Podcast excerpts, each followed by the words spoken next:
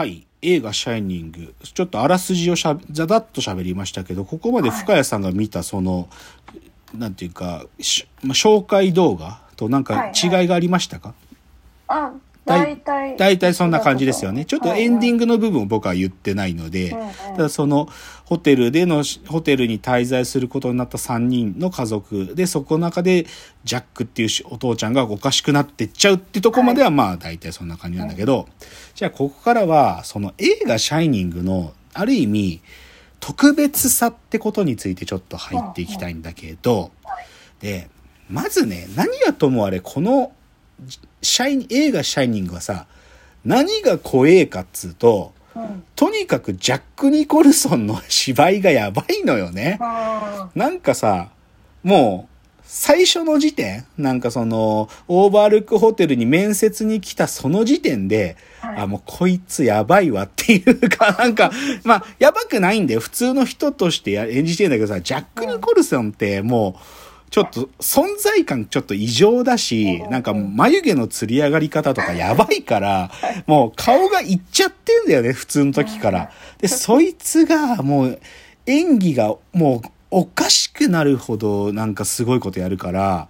もうジャック・ニコルソンの目見てるだけでこれ超怖いっつうか、あんな人一緒にいたらもう、おこっちまでおかしくなるわって思うっていうのが、まあこの映画のき、とにかく肝なんで、まあジャック・ニコルソンがもうひたすら恐ろしくなっていくっていう話がまあ一つですよと。で、そのプロセスが垣間見れるというか、それをね、あの見れる、実は作品があってね、あの、メイキング・ザ・シャイニングっていう、あの映像があって、これはね、あの、キューブリック監督の娘のビビアンってやつが、その、シャイニング撮ってる時にこう、撮、えあの、カメラ回してたドキュメンタリーがあるのよ。3、40分ぐらいの動画で、あの、YouTube にね、英語だけどあるんですよ。うん。で、でね、これ見るとわかるのは、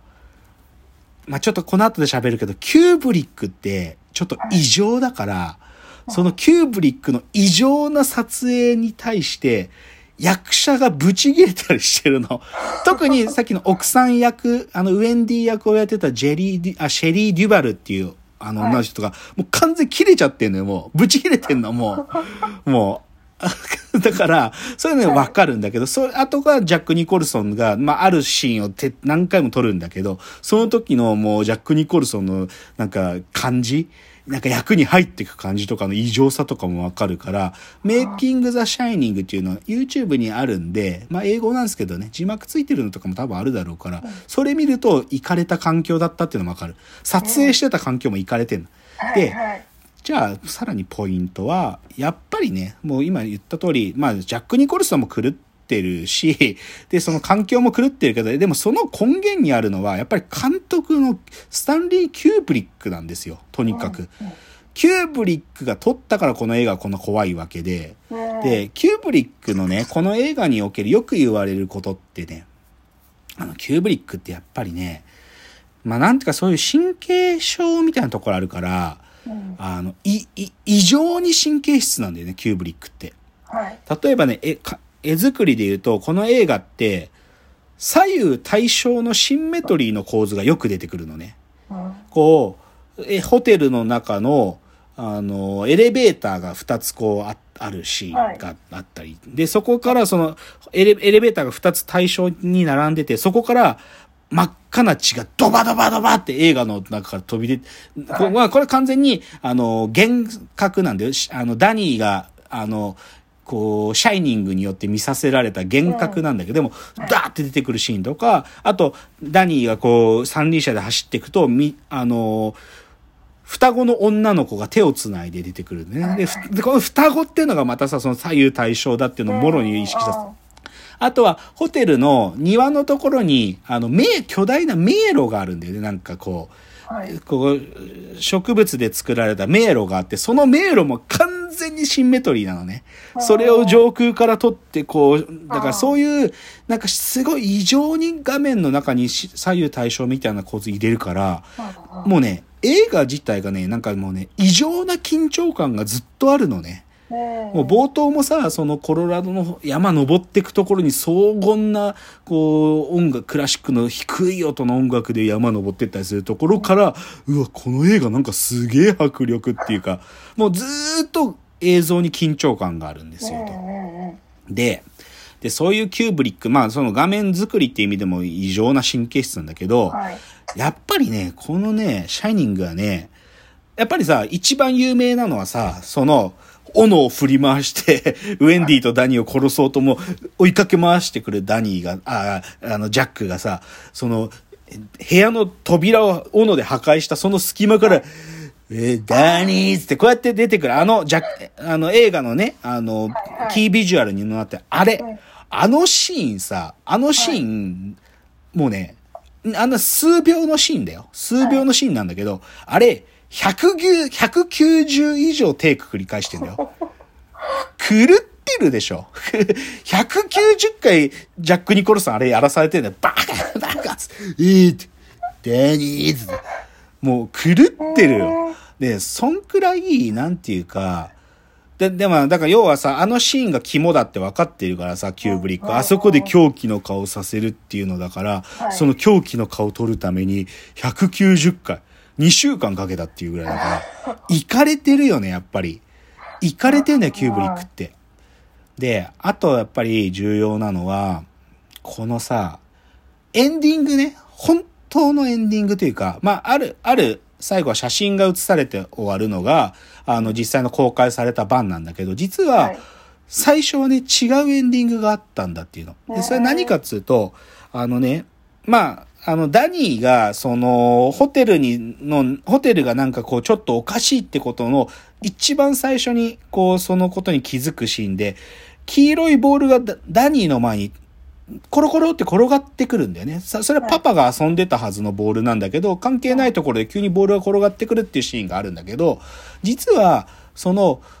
一番最後のエンディングに、その、まあ、ダニーとウェンディは実はなんとか、なんとか脱出できるんだけど、はい、脱出したダニーのところに、またそのボールが転がってくるってところで終わるっていうのが、実は最初に作られたエンディングだったなって。で、で、このシーンも百何十テイク撮ったんだって。百何十テイク撮ったシーンだったんだけど、それ、あのね、キューブリック、そこバッサリカット。もうそのシーンなくしちゃったんだって。削除。で、しかもその、撮った部分ね、もうね、残ってないんだって、あの、フィルム自体も。だから本当にそういうシーンがあったのかも、もはや定かじゃないんだけど、はいはい、でもその部分カットして、なんていうかその、まあだから本当に最後のエンディングの部分で、ある意味、映画祭みたいなとこで公開した時はそれがあった版を公開したらしいんだけど、なんかちげえなと思ってバッサリ消えちゃう。百何十テイク撮ったのに、130テイクぐらい撮ったのに、そのシーン切っちゃうみたいな。だからね、ちょっとね、キューブリックってね、行かれてんのね、マジで。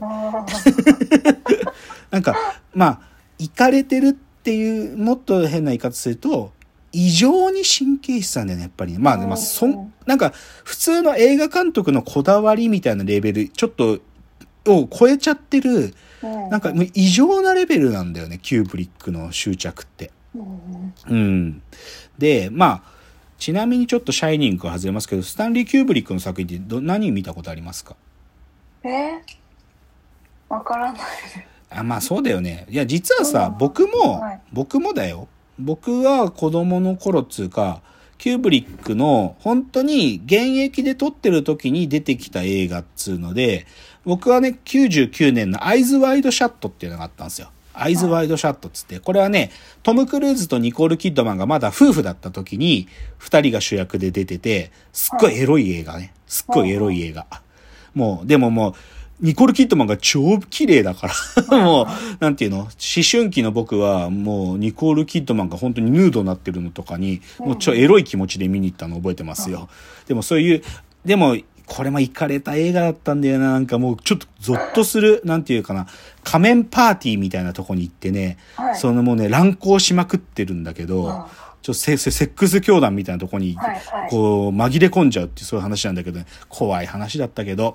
でもまあ僕はでも現役っていうか、あの、キューブリックが生きてて、公開した作品で、僕がリアルタイムで見たのはアイズワイドシャット。で、で、そっから遡って、でもやっぱりキューブリックで、まあ、なんていうか、SF 好きからして見な、見とかなきゃいけないのは2000 2001年宇宙の旅。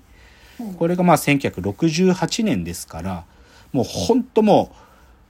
今からもう50年以上、60年近く経ってるけど、うん。なんていうの？金字塔のままだからね。SF の。もう AI とか宇宙のことでこれ以上の表現未だに生まれてないっつうのがあるし、まあ、あとはやっぱり同じようにちょっと怖い話で時計仕掛けのオレンジつなってね、まあ。うん、もうこれも怖い、こまあ怖いっつうか、うん。まあちょっとね暴力とかねそういう話なんですけどね。とかあとはまあフルメタルジャケットなんてねちょっとこう兵隊ものですけどね。そういうのが87年にあったりとか。だからまあでもそれより前にもあるんでキューブリックっていうのはもっとあの50年代40年代の映画もあるんだけど僕はなんかやっぱり2001年宇宙の旅ぐらいからしか見れてないけどうんでも今挙げた5作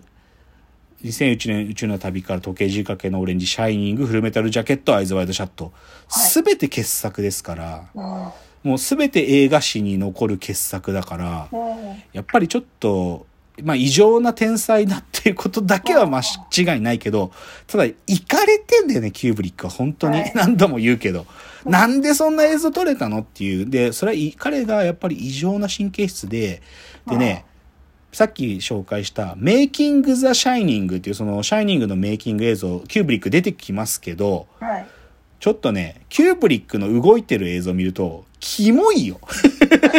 ここいつ、マジで目いっちゃってんじゃん。さっきの、ジャック・ニコルソンの目がいっちゃってるとまた違う感じで、はい目がいってんだよね。こいつ俺のこと見て喋ってるって思いたくなるような、目いってるから、やっぱキューブリック行かれてんだよね。っていうね、ちょっと、ただまあ好きだよ。僕は好きなんだけど、ちょっとまあ、3時、ほあの、ある意味、いい意味で行かれてるっていう話。じゃあちょっと次は、シャイニングの原作との関係の話します。